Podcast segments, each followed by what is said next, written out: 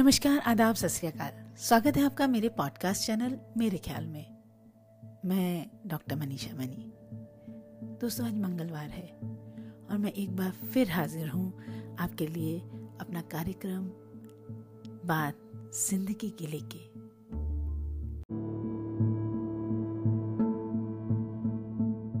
कितनी अजीब बात है।